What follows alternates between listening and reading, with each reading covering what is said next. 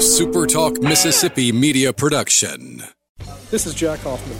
For nearly 31 years, Tico Steakhouse has been a staple for fine dining in Jackson, Mississippi. I would like to invite you to come experience our family tradition of our hospitality, sizzling steaks, and healthy poured beverages. East County Line Road in Ridgeland, 601 956 1030. Howdy, howdy, it's Rhino here, and I wanted to say thank you for listening to Middays with Gerard Gibert here on Super Talk, Mississippi. Get ready, get ready to go beyond the headlines and join a meaningful conversation with people from around the state. You're listening to Middays with Gerard Gibert here on Super Talk, Mississippi.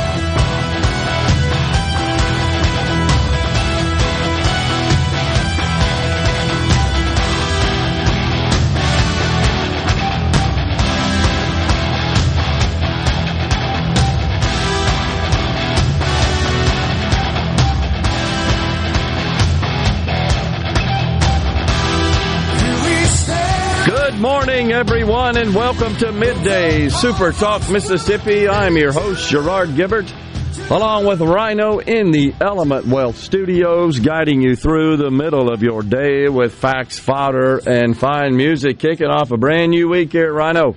Howdy, howdy. Your voice improving? You're you seem okay though, right? I'm about 80%, Okay. Voice sounds a little better. a little bit. Yeah. I no longer feel like I need to hack up a lung every time I take a deep breath, but it, it's still annoying. Yeah, and you know those are one of those deals that seems to take a while to get past. Get Oh, through. yeah, but thankfully I ran out of my cough medicine Saturday night, so. thankfully. I'm, I'm stuck using the over the counter that was prescribed to me, which is just asinine. that is crazy. How long did you go to school, Doc, to tell me that I need to take Tylenol and ibuprofen and Robitussin? Thanks. Waste of freaking time and energy. Yeah, I I agree. So here in the Magnolia State, specifically in the capital city, Coach Primetime Deion Sanders fired up a crowd of alumni and boosters, players, etc., as he celebrated his hire as the new head coach for Colorado University. He says we're going to win.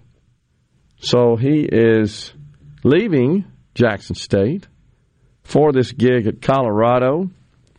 They need some help, Colorado. They didn't fare too well. I don't know what their record was, but they've really kind of Not very many and a whole lot. yeah, that's what I thought. He did say, however, I don't know exactly what he's talking about. He did say, I have work to finish in Jackson, Mississippi. He said he will coach the, I guess this is what he's talking about, coach the unbeaten Tigers in the Celebration Bowl. That comes up on December the 17th. That's the championship for the uh, HBCU, historically black college football programs. And then he says he's all in on the Buffaloes. So, lots of uh, controversial opinions. I guess it's it's uh, sparked quite the controversy of opinion on this, and uh, he's headed for, I guess, a better gig is what you'd have to call it. Certainly, from a financial perspective, it is. And some would say, or referring to him as a sellout, labeling it as that. I don't think it's a sellout. I mean, the man has the right to work where he wants. Last I checked. Now, if he made some sort of long term commitment and then breached that, that'd be an issue, but I'm not sure he ever publicly stated or even privately stated. We may not know the answer to that. That he was there for some term, some guaranteed term. I don't know that that happened. I mean, it's really difficult for, for me to fault a guy when he's got salary that's six figures. Yep. a nice salary. Mm-hmm. But you're having to turn around and donate half of it back to the university just to get the facilities up to snuff. Yeah. When an opportunity comes along that's going to pay you seven figures and you don't have to do that, uh, you'd be kind of dumb not to take the new gig. And some, of course, always seeking to racialize everything in our country, right? Have said that, you know, because he's a black person, he should be loyal to this HBCU, historically black college. Well, that seems racist unto itself, does it not? That because he's black, he should be loyal? It's almost like the people that inject race into everything are the real racists. and I don't know if you've been to Colorado, but there are not very many black folks in the state of Colorado. I don't think there are hardly any on the campus of Colorado University. Uh, but that shouldn't matter. I mean, that's irrelevant. It, we, I, I thought that's the way this whole deal was supposed to work. The university saw fit to hire this man. Probably the best available. I'm not. I don't know if you'd call them available, but they're available in in that if you extended them an offer, they would accept it. I I would say that makes them available. I think it's a a good move for them because he's proven he's a pretty dang good football coach, and a, it seems to be a very good leader of young men. So, I mean, if you if you're just looking at the monetary reasons to leave to take the new gig, that makes a lot of sense. If you're looking at the the, the whole package of you've built a program in a less competitive league that will be easier to repeat the success versus a program like Colorado where he's going to have to hit it out of the park on some hires. He's going to have to hit it out of the park on some recruiting. And even then, he still might not get anywhere close to an undefeated season like he had at Jackson State. Yeah, li- little taller task to compete in that conference and on that scale than it was at uh, at Jackson State. Let's just be honest about it in that in that conference. But you know, he sometimes I think we lose sight of what the job function here is. It's to win football games. That's what you're paid to do. Not, I don't know, create a flying pig, as they would say. That's not your job here. That's not what you're being asked to do. You're a football coach. First and foremost, you are there to win football games. And winning football games, I think it has been proven in plain sight, also has a tremendous economic impact and lots of other positive impacts on the schools, the program, the donations, the communities in which the schools are located, and the states. Look no further than just to our east at in Tuscaloosa, what kind of impact has Nick Saban had on the university, on Tuscaloosa and the surrounding area, and the entire state of Alabama? Because he wins. That's what people want. Which makes you wonder, scratch your head, why are so many in this country obsessed with mediocrity? And all sorts of other immutable physical characteristics in determining outcomes and not producing value. And in college football, that comes in the form of winning football games. Just simple as that. We should apply these same standards, of course, across our society all the structure of society the private sector, obviously the public sector. But this is an area where it's yet to invade it, right? We're seeing all kinds of reports. We've talked about them in, in the higher ed community, medical schools now that are gone totally woke and are targeting.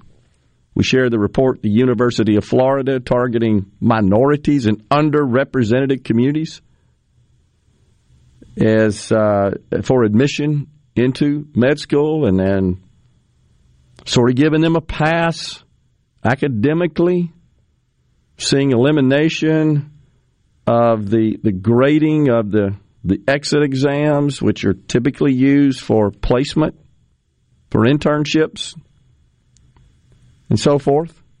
It, that's given way to no, we can't do that anymore. It's we're just going to hand pick it based uh, on these other physical attributes. Well, that still hasn't made it. It doesn't appear into athletics, and even the left hasn't gone that far. But you wonder when's it going to happen? When are we going to see five foot nothing fat white guys in the NBA? What's different? Maybe folks say that's a stretch. I can't help but think, Rhino, about that fascinating video we played a year or so ago, the University of Florida, and the students were asked about about uh, so-called affirmative action in the classroom and in in tenure and hiring administrative staff and so forth. Yeah, they're all for that and equalizing grades on that basis, but what about on the football team? Oh no, we couldn't do that. We're not that good already. One of them said uh, because they personally benefit and enjoy and celebrate their success on the football field. But yeah, in the classroom and in the administrative offices, sure, we need to do that. Mm. When we come back, what about some reparations that California is considering mind boggling dollar value? We're in the Element Wealth Studios. Doug Kelly, CEO of the American Edge Project at 1105. Stay with us. Now back to middays with Gerard here on Super Talk, Mississippi.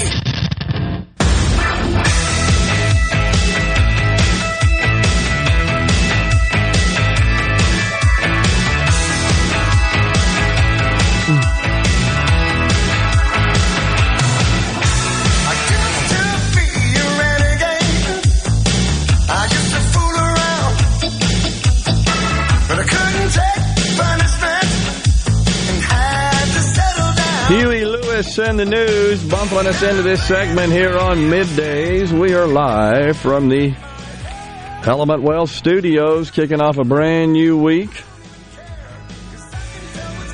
We're going to be broadcasting live from Stone's Jewelry in Tupelo on Wednesday, where there will be Christmas savings throughout the store. Bring a new blanket or monetary donation to help the Sanctuary Hospice and you'll be entered to win a prize each hour. So I'll be on the road again, uh, Rhino, headed up there to your hometown of Tupelo. Looking forward to that. The good folks at Stone's Jewelry should be fun. And we got a few more remotes before the end of the year. We're going to be a corner market here pretty soon. I think the 16th sounds like it's right. We'll be back at Carter Jewelers. We're going to be at Mississippi Blood Services. I think that'll wrap up the year as far as remotes are concerned. It's hard to believe we are inside a month until those zany legislators are back under the dome at the Capitol. That will give us uh, plenty to discuss without a doubt. Looking forward to that. And it is an election year. Are we going to have fun or what? With the 2023. That's one way to describe it. election year coming up. On the C Spire text line, which of course is 601 879 4395. I found it funny that he told the Colorado players they need to go ahead and transfer out because he's got his own players transferring in. There, there is some indication that uh, he does intend to bring a few of him with him out to Colorado. That's certainly what it appears, and that that's the current state of college football, is it not? You're sort of free to move around. The old days of signing up to play for a school, and that's pretty much permanent without a a, a really almost exotic set of circumstances that would allow you to transfer, and even then there was have to sit out uh, for a year, but that that seems to be out the window with the portal and now the NIL and all that other stuff. So it's very fluid, is the situation. Very fluid indeed. Mo says absolutely that is racist. Saying he should be loyal to the HBCUs is saying he shouldn't be allowed to better himself. And I don't know that that's a widespread opinion, but I have seen it reported by some credible news organizations that there's been some chatter along those lines about that. CC in Senatobia says he accomplished a mission at JSU, new challenge at Colorado. What's wrong with taking on a new challenge? Absolutely nothing, as far as I'm concerned. Again, if he made some sort of commitment uh, and he is now breaching that commitment, that's a different story. But I've not heard anything to that effect, and I can't recall Rhino him ever saying publicly, "I am here." It's not the old pine box deal, right? that is now legendary amongst college football fans.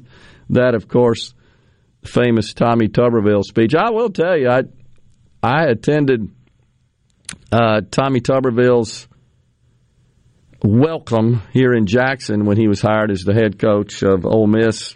Had an event for him at at uh, the Country Club at Jackson, not too far from where we are positioned. And then I happened to tune in when he made that uh, his speech at Auburn when he was hired as their head coach after his stint at Ole Miss. Same speech, by the way, same exact speech. It wasn't a bad speech, by the way. There's nothing wrong with what he said, it, but it's it becomes a script almost for these guys, does it not? Like like politicians to a great extent, and preachers. And pre- you're right. Good point. So I mean, you sit in the pew enough Sundays at the same church with the same guy in the pulpit, you're going to go, "Oh yeah, I remember this one." well, and that's fine. I mean, I'm, I'm not being critical.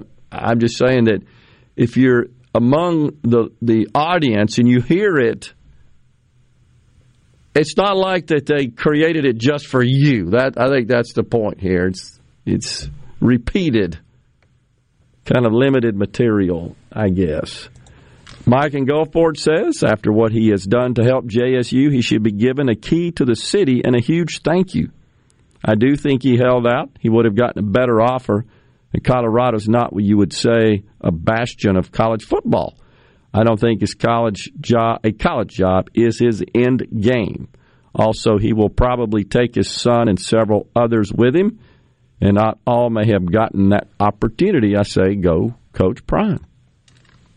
Jason says, won't take him long at all to win in the Pac 12 the way he recruits, gets transfers, and his very pedigreed staff. It ain't the SEC out here where everyone is three deep at every position with four and five star players. Yeah, but it is still Colorado. Correct. Unless you just happen to have that 350 pound 4 440 offensive lineman that just loves snow skiing. That is correct. You're going to have an uphill battle to sell them on living in Colorado. Uh, that is correct. Uh, but and they've had some periods, they and Colorado State, where they have what are they? The Rams, I believe. Colorado State. Colorado is the Buffaloes. Buffalo, yeah, yeah. Because it's Colorado State, the green has the Yeah. green ram horn, similar to the old L.A. Rams helmet. Uh, so, I, I mean, you can win there. They have in the past, for sure. But uh, you got some other good programs in the conference. Certainly the California A programs, Oregon, Oregon State, Washington, Washington State. They're all good as well. Wyoming's good here and there. Are they in the Pac 12? Maybe not. Can't remember. They move around so much uh, these days, and the conferences tend to change a little bit. Used to be the Pac 10, right, in the old days. Neil from Magee. What do you got here, Neil? What are you showing? Something about what's he saying there, Rhino? Hmm. Who cares what color the man is? He got a job offering paying way more money. Don't blame him one bit for going from Will on the road. Gary in the Berg says, need more him. Maybe a good interview for Super Talk. Oh, you're talking about this Biloxi Councilman Felix Gines. I think I pronounced that correctly, who did announce that uh, this was reported yesterday. He's switching to the Republican Party from the Democrat Party. Yep. Thomas in Greenwood st- says, What will be the token legislation that will prove they are conservatives and make us forget the past three sessions' actions? What would you like it to be, Thomas? What would be the your top priority in the way of legislation you'd like to see enacted? And and I can assure you there are legislators tuned in as we speak. Tell us what that is.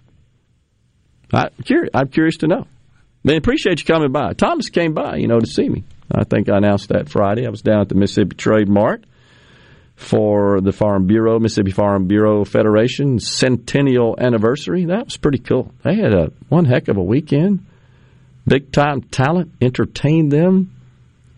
Speeches, seminars, breakout sessions, and so forth. Uh, congratulations to President Mike McCormick and company for an excellent event. And again, can't say enough good stuff about the Mississippi Trade Mart. What a fantastic facility that is. Thank you, Commissioner Andy Gipson, for your efforts and the efforts of the legislature in making that facility a reality so desperately needed here in the state of Mississippi. Jerry and Pontotoc, I'm white, and Deion is a prime example that the free enterprise system is the best. More power to him. Totally agree with you on Jerry. The the market is the only fair arbiter, in my view, of of pay, of compensation, and in this case, the market spoke, and and we see the uh, the results of the market at work, which is outstanding in this case. Great analogy because Tuberville is a politician now on the C Spire text line.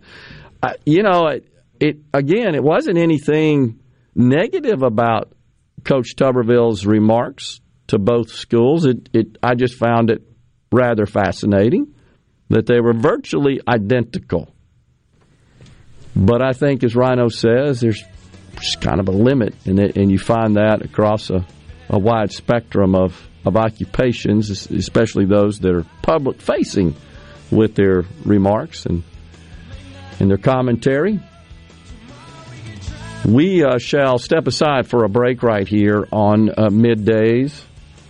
Don't forget, coming up at 11.05, we've got Doug Kelly, the CEO of the American Edge Project. We will discuss cybersecurity concerns of some proposed – what he terms as anti innovation legislation and uh, be on the lookout for an uptick in cybersecurity attacks with the holidays upon us.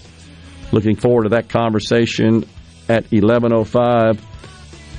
We're coming right back. We're going to talk about those California reparations in the Element Wealth studios. Stay with us.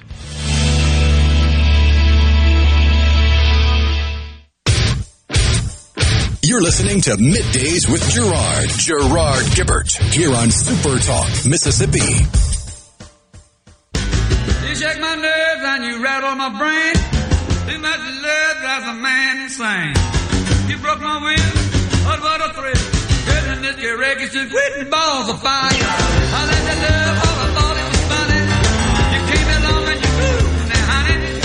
I changed my mind, fine. Goodness gracious, balls of fire. You kiss me, baby. Ooh, it feels good.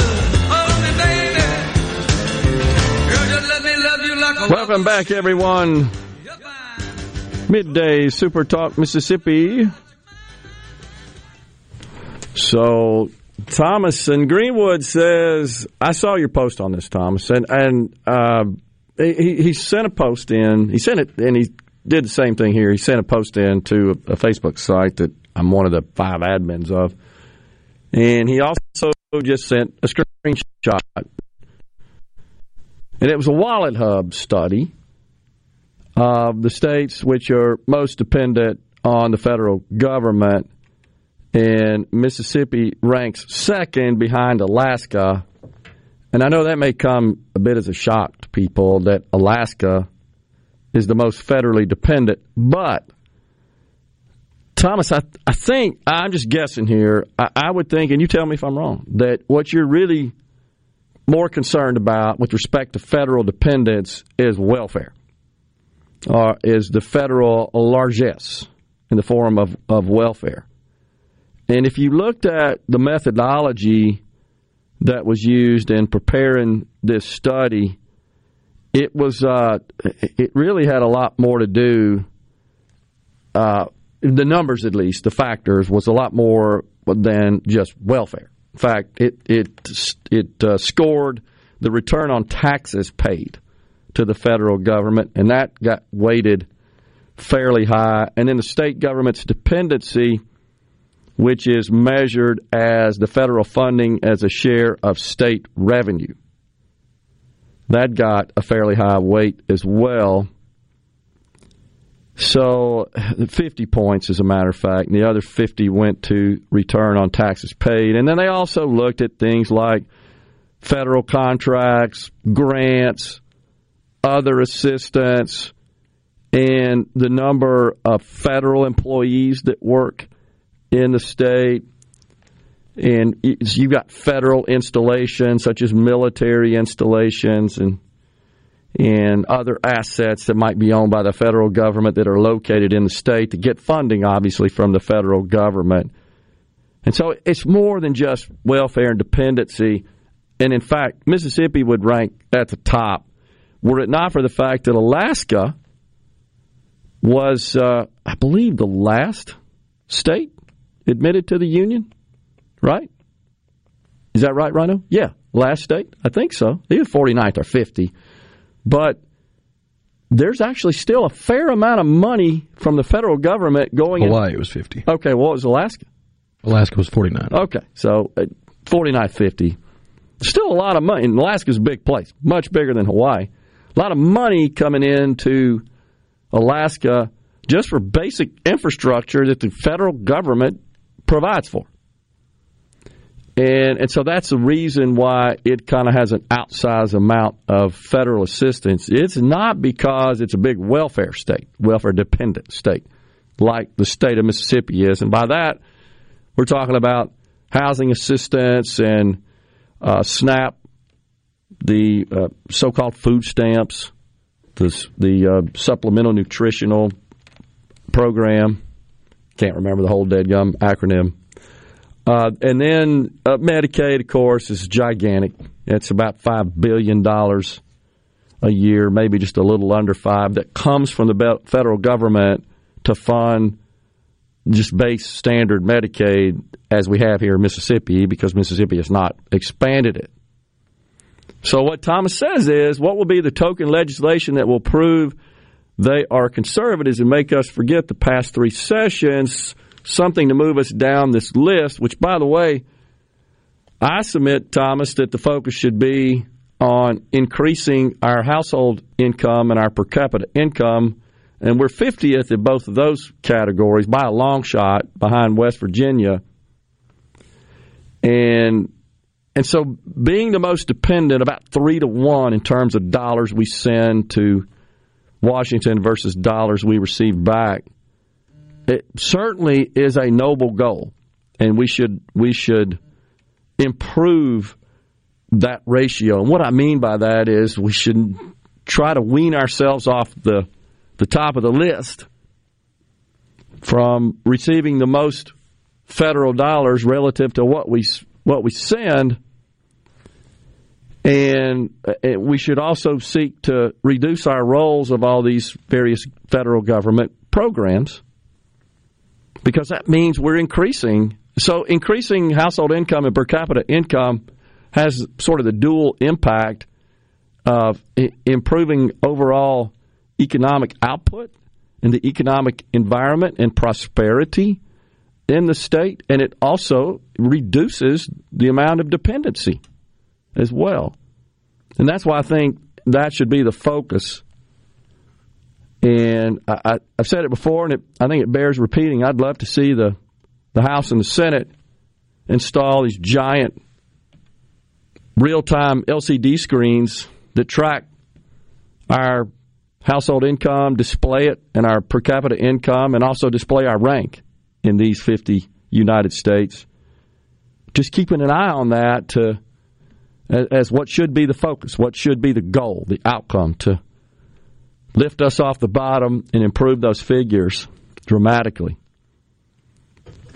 So I, I would like to know, Thomas, what you would think. Just it's a serious question. What legislation would you like to see the the House, Senate, the state government work on in the next session, keeping those goals in mind? And maybe you have a different set of goals.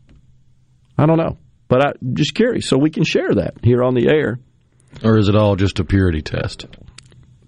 Right. That's why I asked the question. Uh, so I think that I think all too often we get wrapped up, and I'm not pointing fingers at any individuals or any party, but we, we tend to get wrapped up in just platitudes and abstract concepts without details.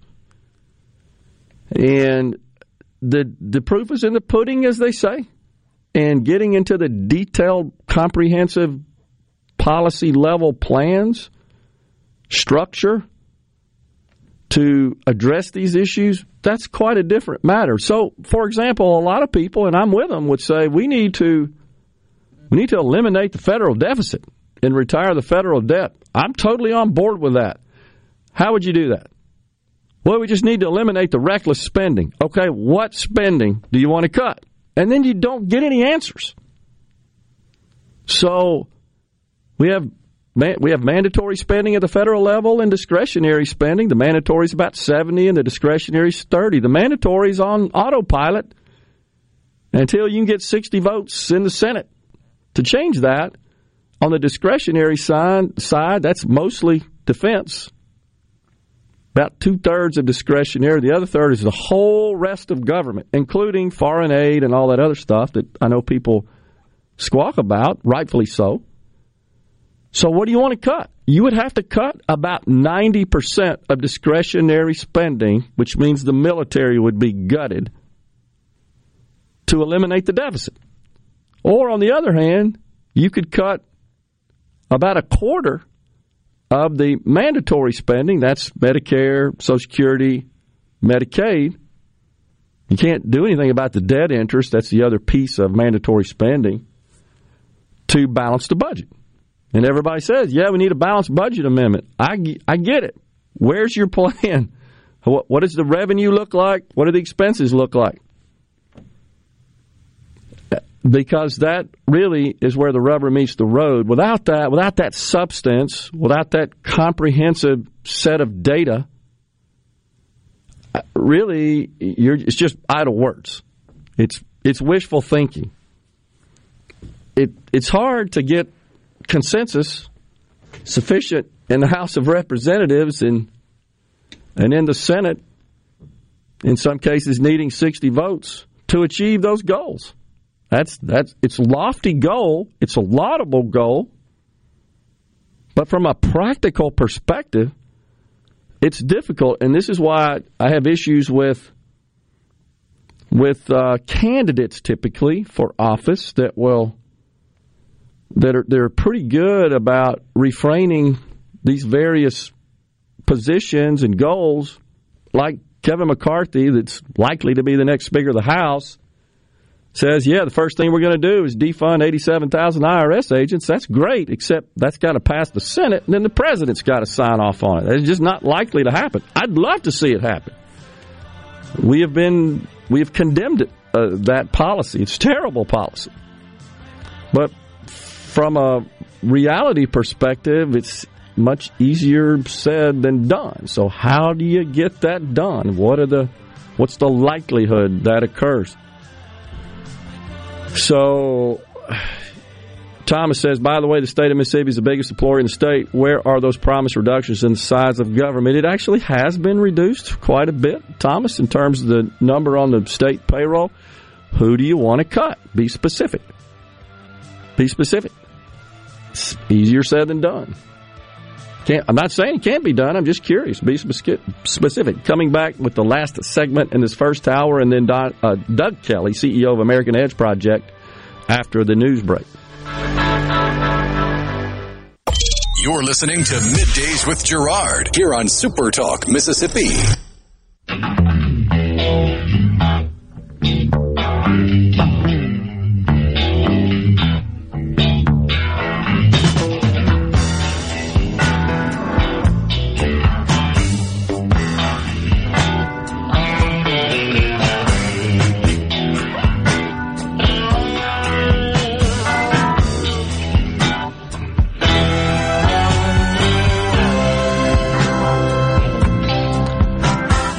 Welcome back. A little Pink Floyd uh, bumping us into this segment here on middays.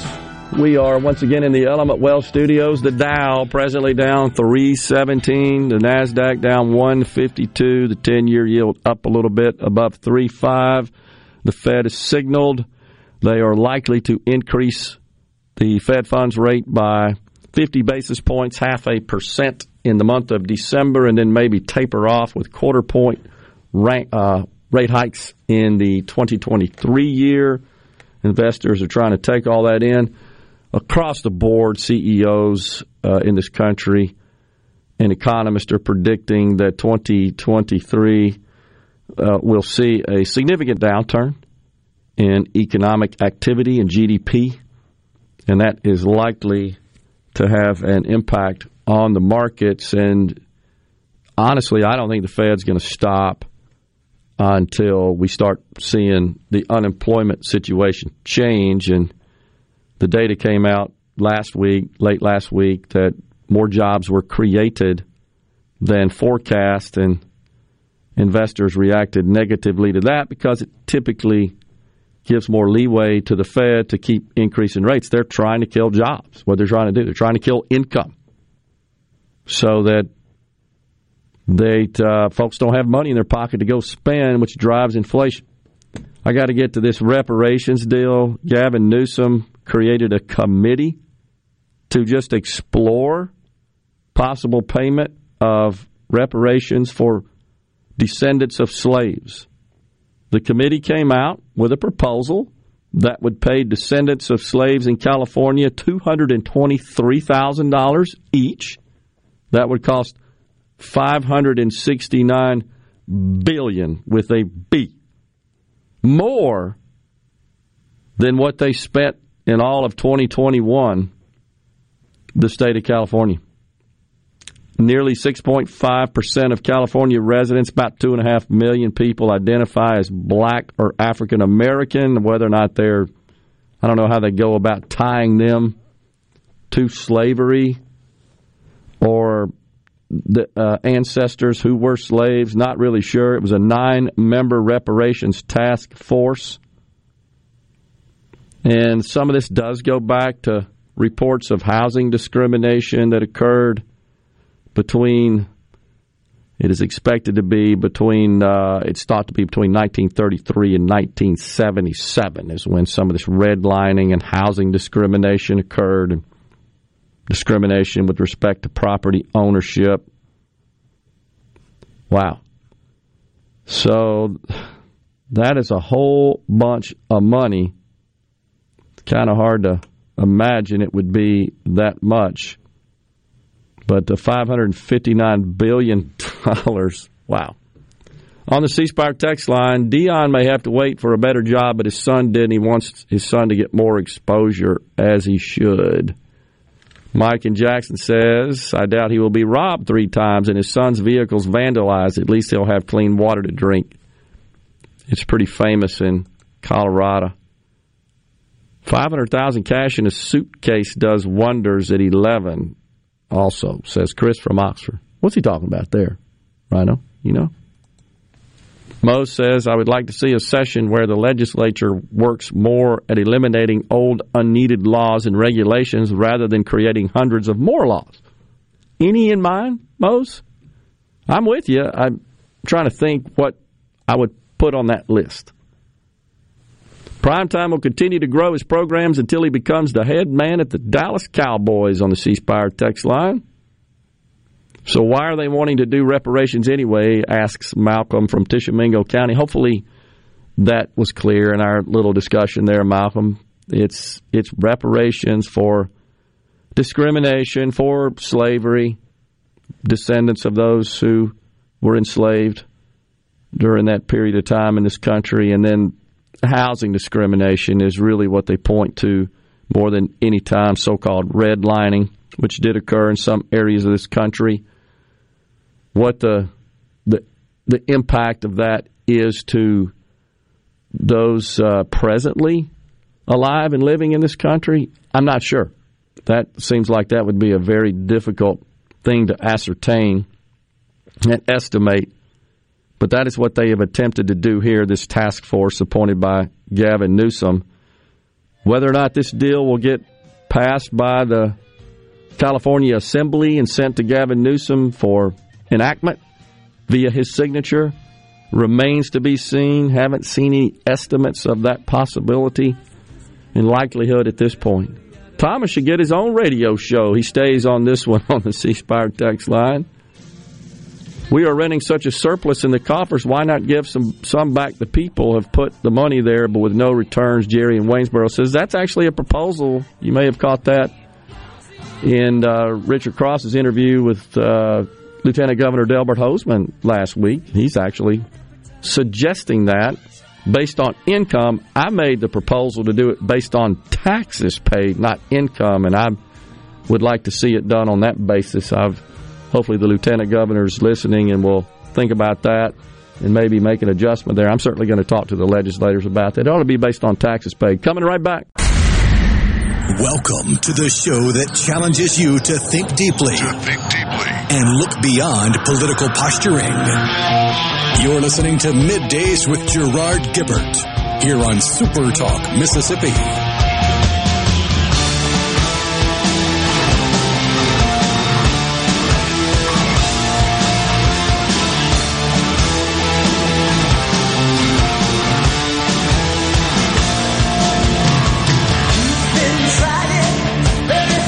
Welcome back, everyone. Hour two of midday Super Talk Mississippi, kicking off a brand new week here in the Element Wealth Studios. Joining us now, Doug Kelly, CEO of the American Edge Project. Doug, good to see you again, sir. Thanks for coming on. Hey, Gerard, thanks for having me again. All right, so you recently wrote uh, an article, an op ed entitled Who Will Build the Future? Uh, autocracies or democracies? Tell us what you mean by that exactly. Yeah, sure. So, technology isn't just another sector of our economy, right? It's the very backbone of our national security, our economic prosperity, and also advancement of our values. Now, for many years, the U.S. was a recognized global technology leader, but China's been making serious investments as well as stealing our technology, uh, and they're really competing with us to be number one. And at the end of the day, technology is really about geopolitical power and it's going to determine who's going to lead the future. So the question is, do we want democracies in America building the future or do we want China and authoritarian governments leading and building the future? But at the end of the day, that's really what it comes down to. So, are- you concerned about any uh, particular bills at the federal level that that might be problematic with respect to this? Tell us about that. Yeah, so there's good things that we can do and there's bad things that we can do. I'll just give you one example of something that was bad, right? So, uh, you know, 20 years ago, Congress passed some short-sighted legislation that essentially shipped our manufacturing base overseas. That hurt our country that we've never been able to recover from manufacturing and China took that lead. So when it comes to technology, Congress did something great the other day when they passed the CHIPS bill, which is going to build more microchips in the United States. But they're also talking about passing a series of anti-innovation bills that would target our largest technology companies, our most innovative ones, with bills that would either break them up, restrict the lines of businesses they can go into, or limit their ability to acquire new technologies and scale them. All of that is going to hand an unearned advantage to China at a time when we need to be doing everything possible to accelerate American innovation. Interesting. Uh, uh, any particular companies, Doug, that come to mind that might be in the crosshairs here that are, are critical to our, our edge in innovation? I, I share your concerns about uh, China and the Chinese government propping up their industry, stealing our secrets, our technology, honestly, and then using Yeah. that to come back at us. Any any companies that come to mind that you're you're Yeah. concerned about? So the five biggest ones, right? So Meta, uh, Amazon, Apple, uh, and the others. Those are kind of the ones that are in the crosshairs of the bill. But let's not kid ourselves. Those companies are essential to the entire technology industry in the country because first of all, they invest a lot in startups. Some of the bills would allow them not to do that. Uh, additionally, um, you know, if you think about it kind of like an iceberg, what you see them doing every day is the above the water line. So that's your social networking or your e-commerce. But below the water, they're making multi-billion dollar investments in artificial intelligence, quantum computing. And these are the technologies that are going to decide the future.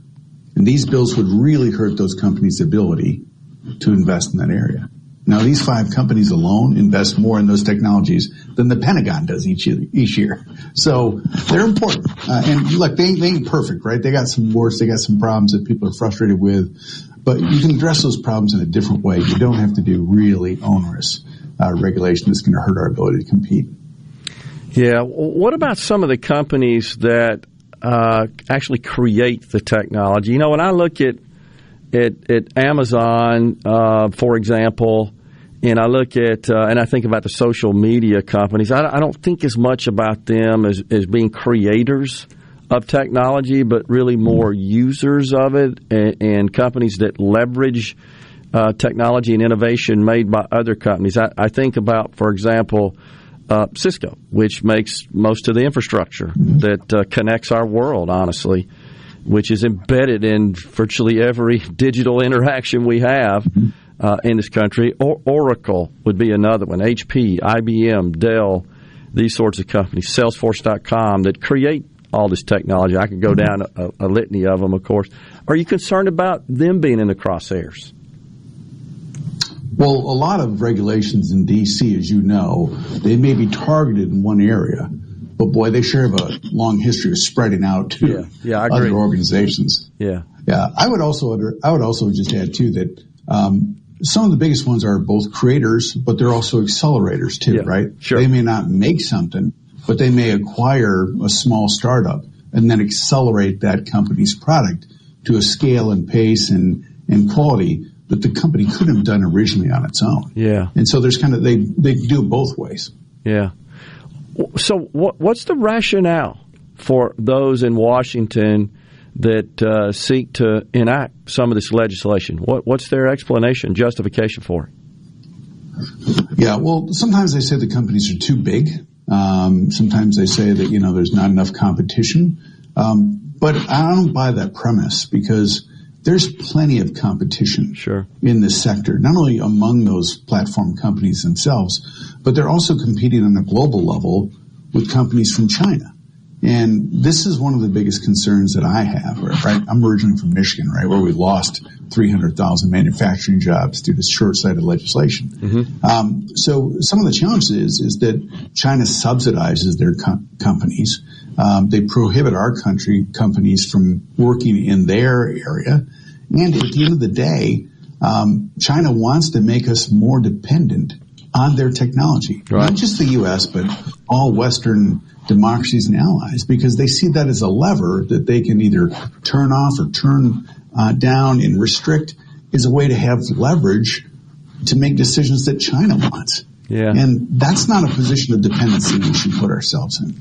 Yeah, I think it's also fair to say, would you agree, Doug, that, that China th- uh, thrives on the regime in China, the, the CCP, they thrive on the propaganda of going to their people and say, see, we told you it works better than it does in free capitalist America. Look at all this technology we're creating that's really starting to dominate and proliferate the world. You know, it, it, that's a great point you're making there. Um, and when you think about just kind of the, some of the protests that went on there recently, China's big lie to its people about we need a great heavy surveillance state to protect you against COVID because no other country cares about their people and they're all dying. Yeah. Well, when the World Cup soccer was shown, China's been all these lockdowns. Right. They see all these people together without masks, getting together, having fun, cheering for their team, and they're like, "Wait a minute." Yeah. We've been told a big lie, and so like look, America technology, we got our issues, right? They sure. they ain't perfect at all. Sure. But at the end of the day, when Russia invaded Ukraine, American technology companies were knocking down Russian propaganda. That's they right. were building patches for the different cyber attacks that Russian uh, technicians were trying to do. But China's technology companies and China itself were echoing Russian propaganda. And we can't do anything that makes ourselves more dependent on China's technology and doesn't allow the U.S. to be the leader in technology across the board. What about American Edge Project, Doug? What are you guys doing to combat this? Yeah, thanks for asking. So we're active in a number of states, right? We try and educate the public and lawmakers uh, about what's at stake, about the importance of who builds the future. And so you can find more information about our organization. And we run TV ads, we do radio appearances like this one. Um, you can find more of us at AmericanEdgeProject.org. Um, and I just encourage your listeners, if they care about this issue and they want to make their voice heard, pick up the phone and call their lawmaker in DC and say, hey, listen, Mississippi has a great tech industry. America needs the strongest possible technology industry. Do not pass legislation that undermines America's ability to innovate because we're in a lame duck session where anything can happen right now. And some of the worst legislation that's right. passed in lame duck sessions. You're absolutely right. Yeah, I, I just get worried anytime government thinks, well, we could come in and make this better, which is never the case. They always make it worse mm-hmm. un, under this pretense that, well, we're protecting Americans here and uh, we're protecting the integrity of an industry of our overall economy by implementing all these crazy rules and regulations. It really never works. And you can't do it in an industry like this which is a creative industry at the end of the day. Yeah kind of like you were saying earlier in your show look the market has ways of working these things out right? I mean you know for a while you know, I'm old enough when I remembered, you know, we had MySpace and others that were leaders and they could never that's be right. beaten. Well, right. others come along and innovate. So, yep, that's an excellent point as well. And we got to let innovators innovate and keep the, the long arm of government and, and their boot off their, their necks. That's what we got to do. Appreciate it, Doug. Thanks for joining us. Very informative. Uh, the website again, sir? AmericanEdgeProject.org. Thanks a lot. Appreciate it, Doug. We'll talk to you soon. Thanks for coming on. Thank you, sir. Take care. Middays is taking a break right here. Coming right back. Don't forget Ricky Matthews Super Talk Outdoors coming up at 12:05. Stay with us.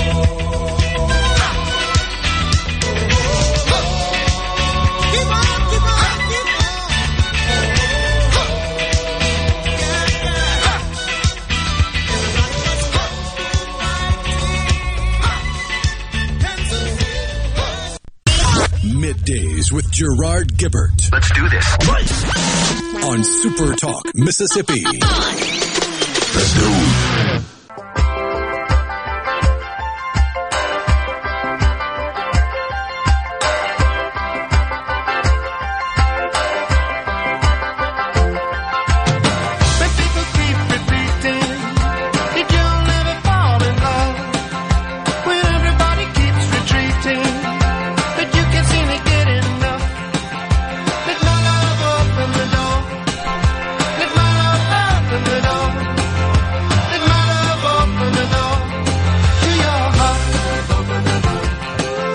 Welcome back, everyone. Midday Super Talk Mississippi.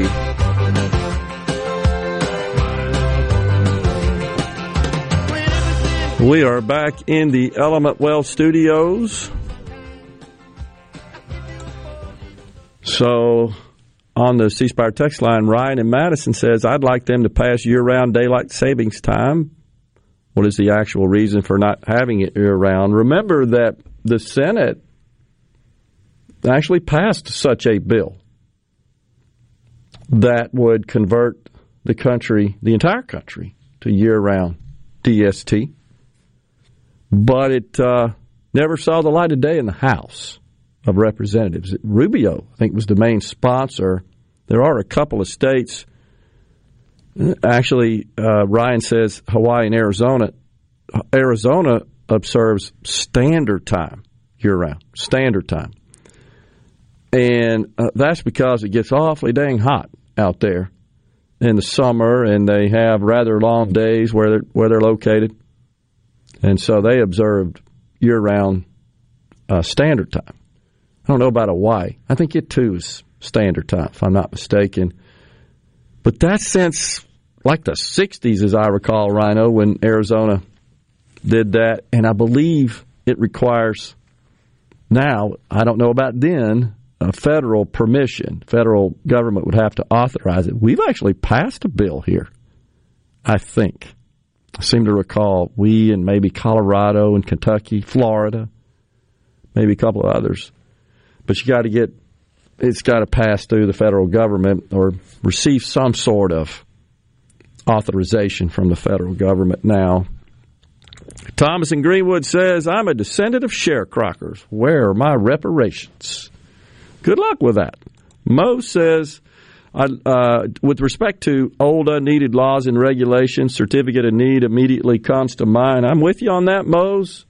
Been crusading on that for about 20 years, I feel like and uh, just can't get any traction in the legislature. Cannot get any traction. I'm not really sure why. It just seems like the, there's always folks that don't want to see that change, and they uh, have the ear of the legislators, best I can tell. Therefore, it doesn't. Carolyn Starkville says, "Wonder how many Jews are in California." I'm not sure what's relevant about that. You, what you may be talking about, I guess, Carol, is what happened during World War II to the Jews, but the United States was not involved in that oppression. So, whereas the United States was involved in redlining and, of course, slavery, that doesn't justify, in my view, paying reparations to those descendants. I, I don't think that that justifies it. It's not proper, reasonable rationale for that. But and of course, there's there's been some other communities, Rhino, we've talked about that have already done just that. Small amounts of money. It wasn't two hundred twenty three thousand dollars to every descendant. I want to say one of them was a city in North Carolina or something like that. And there are others yesterday in the Clarion Ledger about Louisiana cane. Okay, so Rusty says, read the story about the black farmers today. Yesterday in Clarion Ledger about Louisiana cane farmers being treated differently on loans and such. I, I didn't read that story, Rusty, but I, I have heard of that, and there there have been some reports that there have, was some discrimination applied and used in approving loans I do not think that happens anymore whatsoever. In fact, I'd say, if anything, there's discrimination against white applicants. Everything is kind of jumped across the the, the fairness bar and swung the pendulum in the other direction as kind of a soft form of reparations. It's the same thing in contracting that we've talked about extensively. The city of Jackson, for example, whose uh, procurement policies require minority participation, or, or if you don't have minority participation in your proposal to do business with the city of Jackson, you're likely not to score higher than any other applicants that do, or any other vendors, not applicants, but vendors that provide proposals for uh, various solicitations for goods and services by the city. And uh, I would describe that as discrimination, honestly. The same thing applies with federal contracting. Uh, many private entities now give preferential treatment to minority vendors. I mean, they have policies in place that directs purchasing and procurement staff to do just that. So that seems to be okay, yet the Supreme Court, you may be aware, is hearing what is likely to be a landmark decision regarding, I think it's a graphic artist, if I'm not mistaken, Rhino, that uh, is um, refusing to um, to provide art, to complete artworks of same sex marriages. And I think I got that right. If you'd look it up for me, I thought it was a website designer. Maybe, maybe so. Right. Okay. Instead of uh, same sort of deal, though. Right. Uh, I guess it's it's websites are really just art, digital art, in a sense. But you you could be right.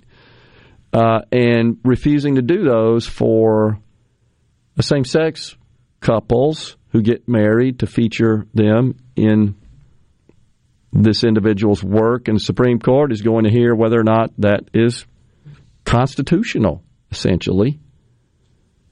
So put me down in the camp that a private business has the right to do business with whomever they want unless under some contract that that stipulates who they have to do business with, what the terms and conditions are of those transactions.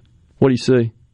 Is that what you see? Yeah, Time has uh, the Supreme Court is hearing the case of a Christian graphic artist who objects Okay. to designing wedding websites for gay couples. Okay. Well, uh, thanks. Like there's not Right. any other person a in the world that could possibly make that friggin' website for your fruity wedding.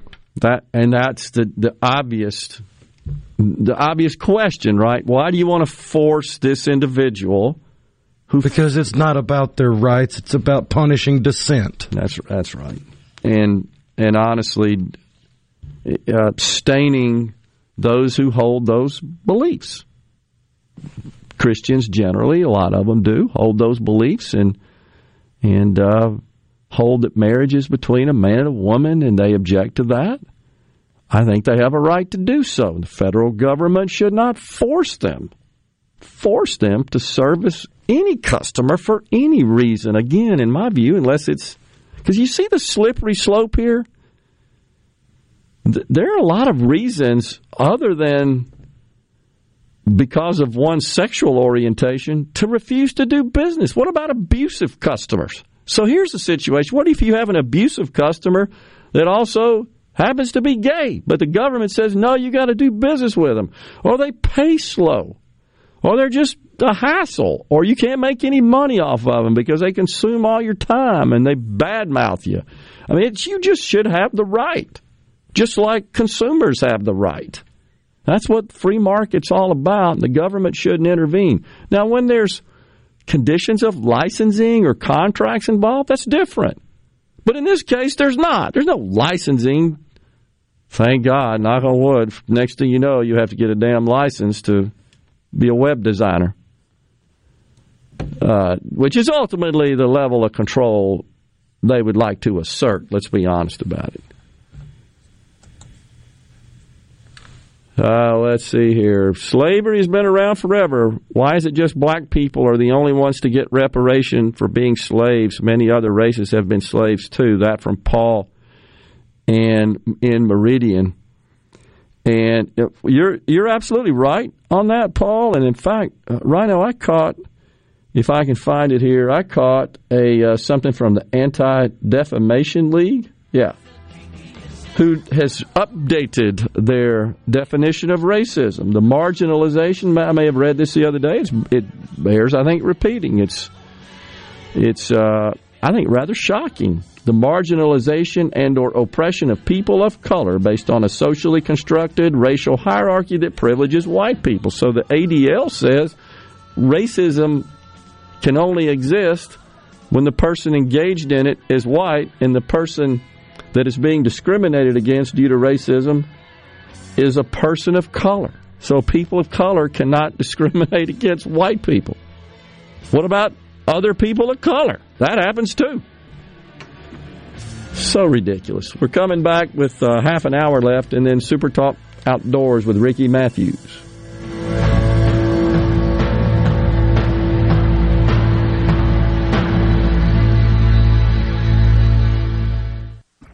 Middays with Gerard Gibert. It is on. On Super Talk, Mississippi. Down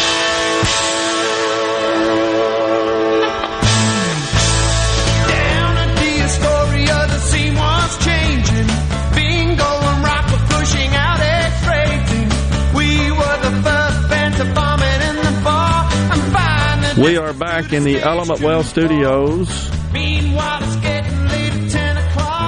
Jody in Pontotoc wants to know why do we have to watch commercials of people taking certain medicine for their AIDS treatment and it's usually two men kissing or whatever. Seems like that's the main thing in the commercial.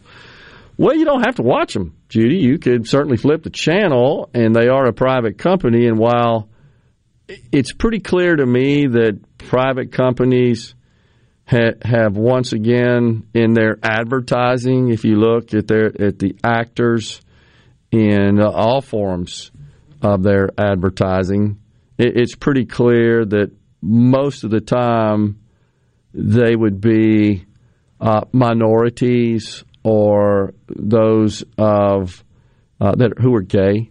No doubt about it. You you just see more of that, or interracial customers, uh, customers, uh, couples. pardon me. And that's fine. They're private companies; they can do whatever they want. But if you watch the commercials, you would think, well, gee, most of their customer base must be like that because typically you would want to feature actors that are more aligned with their customer base because you want people, you want to exhort, right, Rhino, those feelings from your customers that, yeah, I want to be like that.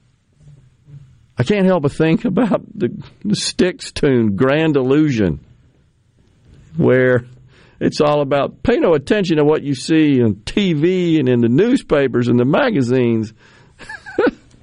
Dennis DeYoung, the lead singer, says when he introduces a song live, says, That's all, I can't say it out loud, but that's all BS. That's not real life. And that's what these commercials, right? And they're, they're always trying to make you think that you can be like them and enjoy whatever it is they're enjoying. But so they're they're private companies. As far as I'm concerned, they can do whatever they want. I, I would question whether or not that's the most effective form of advertising because they're sort of appealing to a smaller segment of the population. That's the biggest thing. Uh, the fact is that just represents a, s- a smaller portion. Uh, mi- minorities, uh, for example, that's why they're minorities. Why we call them minorities. That, but it's fine with me. Do whatever you want and you don't have to watch it. You sure, certainly turn it off.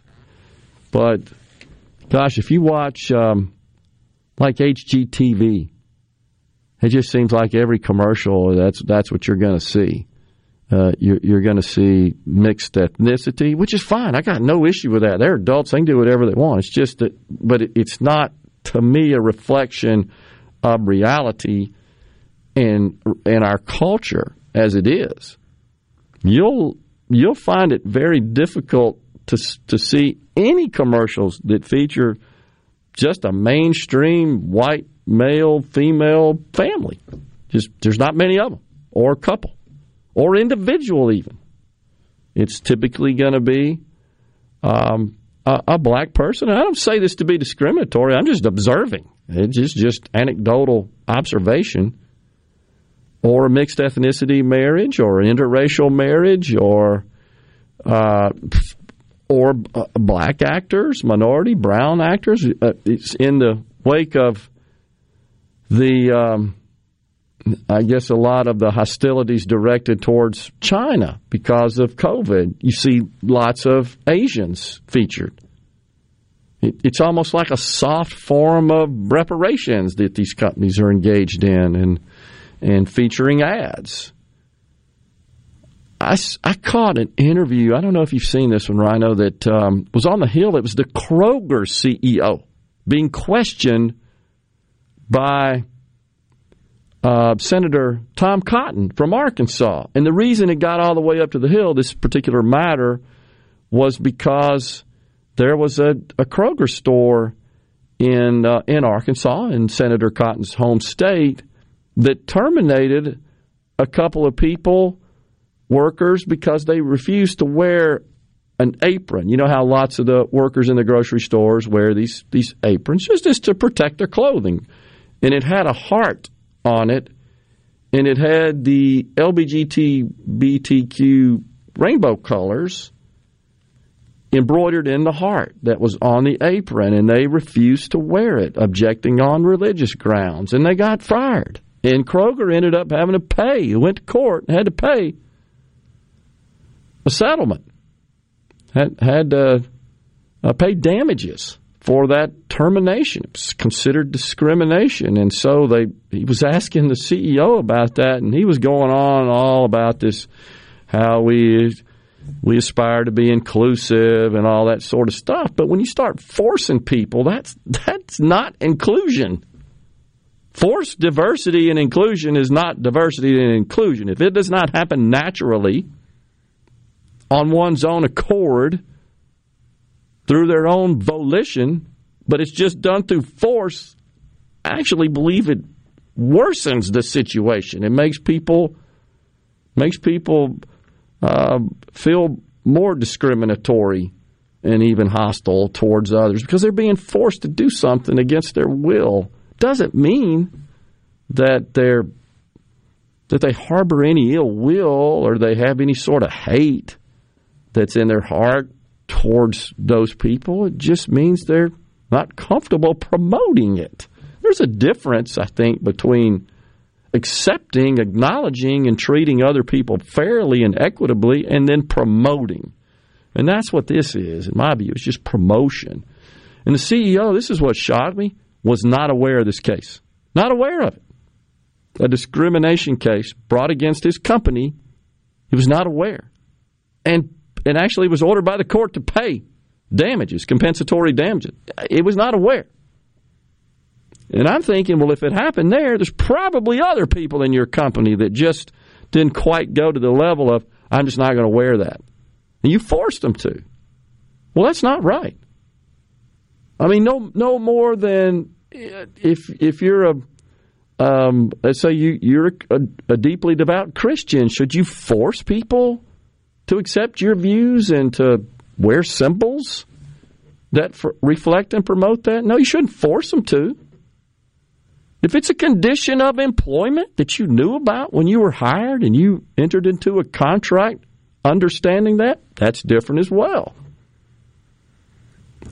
So, eh, but that's where we are in this country. So, for what it's worth, folks, if you're shopping at Kroger, because I know a lot of people attempt to or or declare that they're boycotting certain companies based on their their views and their actions. And here's yet another one. You, it's hard. You'll hard, be hard pressed to find one that doesn't have this sort of stuff going on.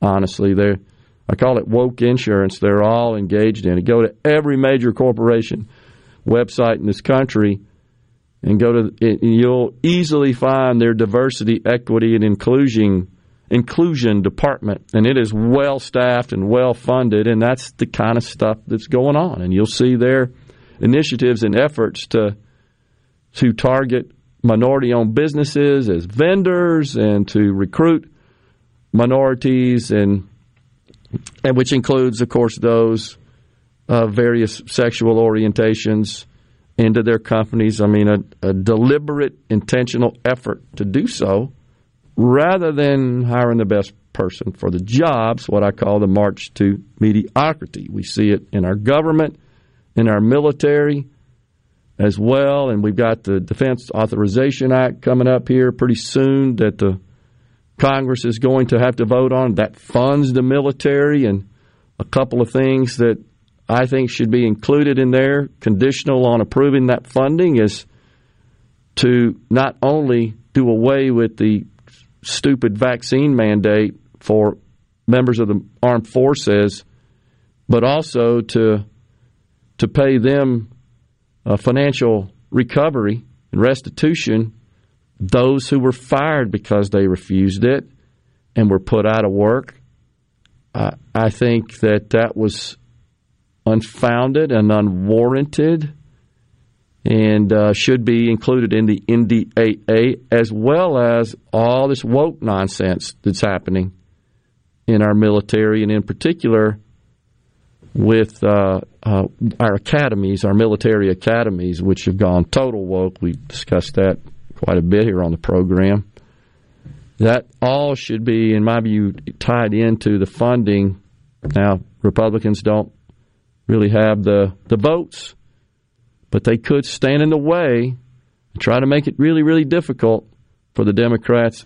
I shared Doug Kelly, who was just on the program, American Edge Project. I share his concerns that in this lame duck session, there's all kinds of crazy stuff that could happen as the Democrats go down in flames and they try to ram through everything they can while they still have power in both houses, of course, and in, in the White House as well they're going to try to push through that child tax credit, sure as I'm sitting here. They're going to try to include that in the discretionary funding bill. And now the problem is you got Republicans calling for more funding of the military because this is all about discretionary spending, as we discussed. So the Democrats are coming back and saying, okay, well, we want to increase all the other uh, non military discretionary spending, which includes stuff like the child tax credit. That's the politics at work there. We're stepping aside for a break right here, coming back with a final segment today on Monday, and then Super Talk Outdoors with Ricky Matthews. Are we going to do this? Middays with Gerard Gibert. Keep rolling. Three, two, one. On Super Talk, Mississippi.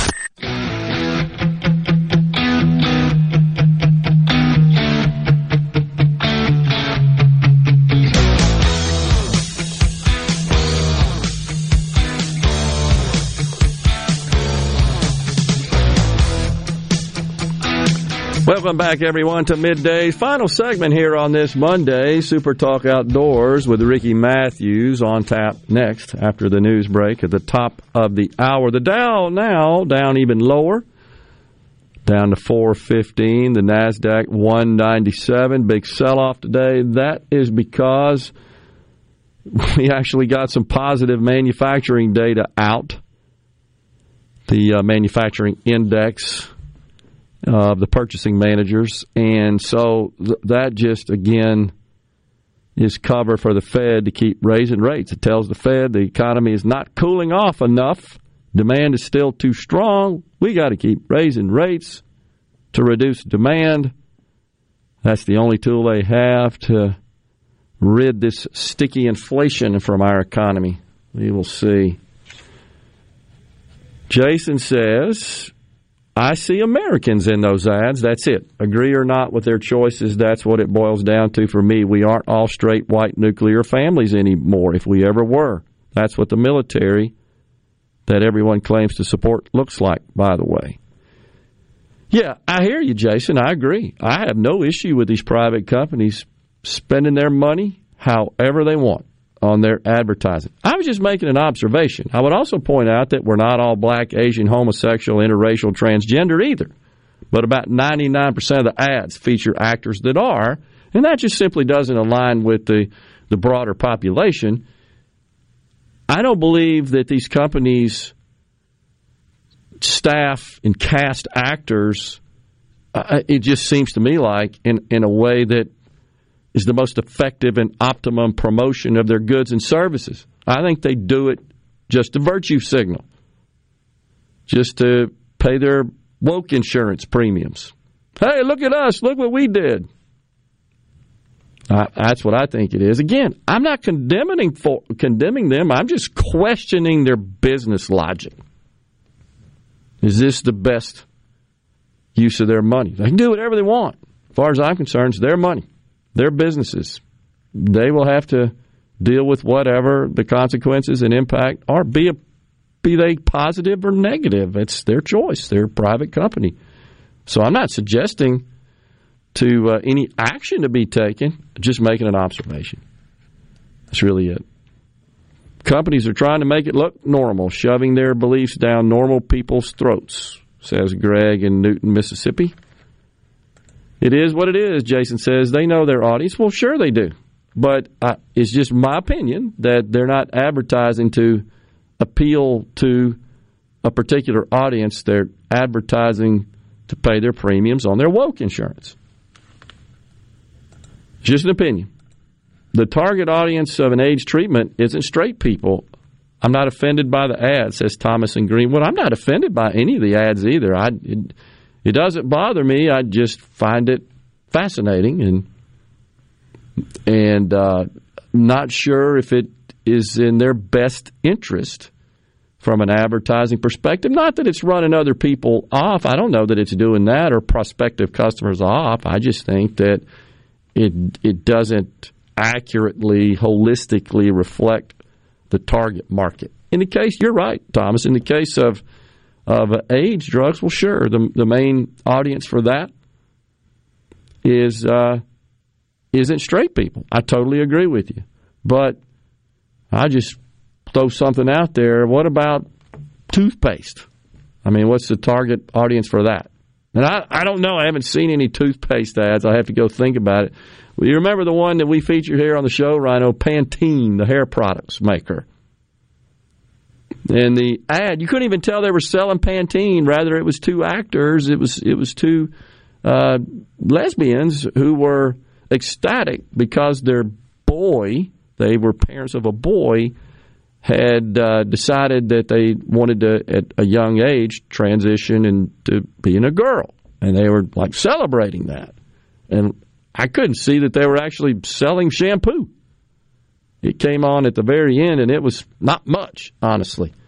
Again, that's they can do whatever they want. It's their choice. They spent their money that way, but it didn't offend me. I just thought, well, geez, I thought you were supposed to be trying to sell shampoo here. You spent a lot of money producing that ad and airing that ad. Not sure that's moving the needle there. They are going to shove the agenda down our throat at any cost, says Larry and Jackson. Many people are so turned off by the wokeness that they won't buy their products, says Johnny N. McComb. CJ for Madison. Great show as usual, Gerard. Been busy with college, but I've been listening on the Super Talk app. Thanks for that, CJ. Take care of your grades now.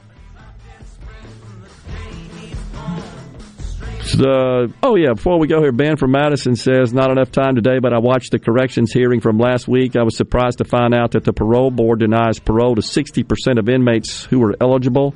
I wonder how many of that 60% were nonviolent offenders. Sounding like Chairman Barnett and Senator Sparks were frustrated with a few answers coming from the parole board.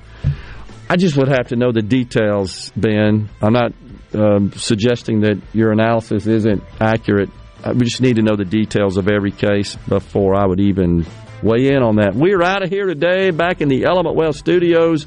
Tomorrow, Super Talk Mississippi Outdoors next with Ricky Matthews. Until then, stay safe and God bless everyone. A Super Talk Mississippi media production.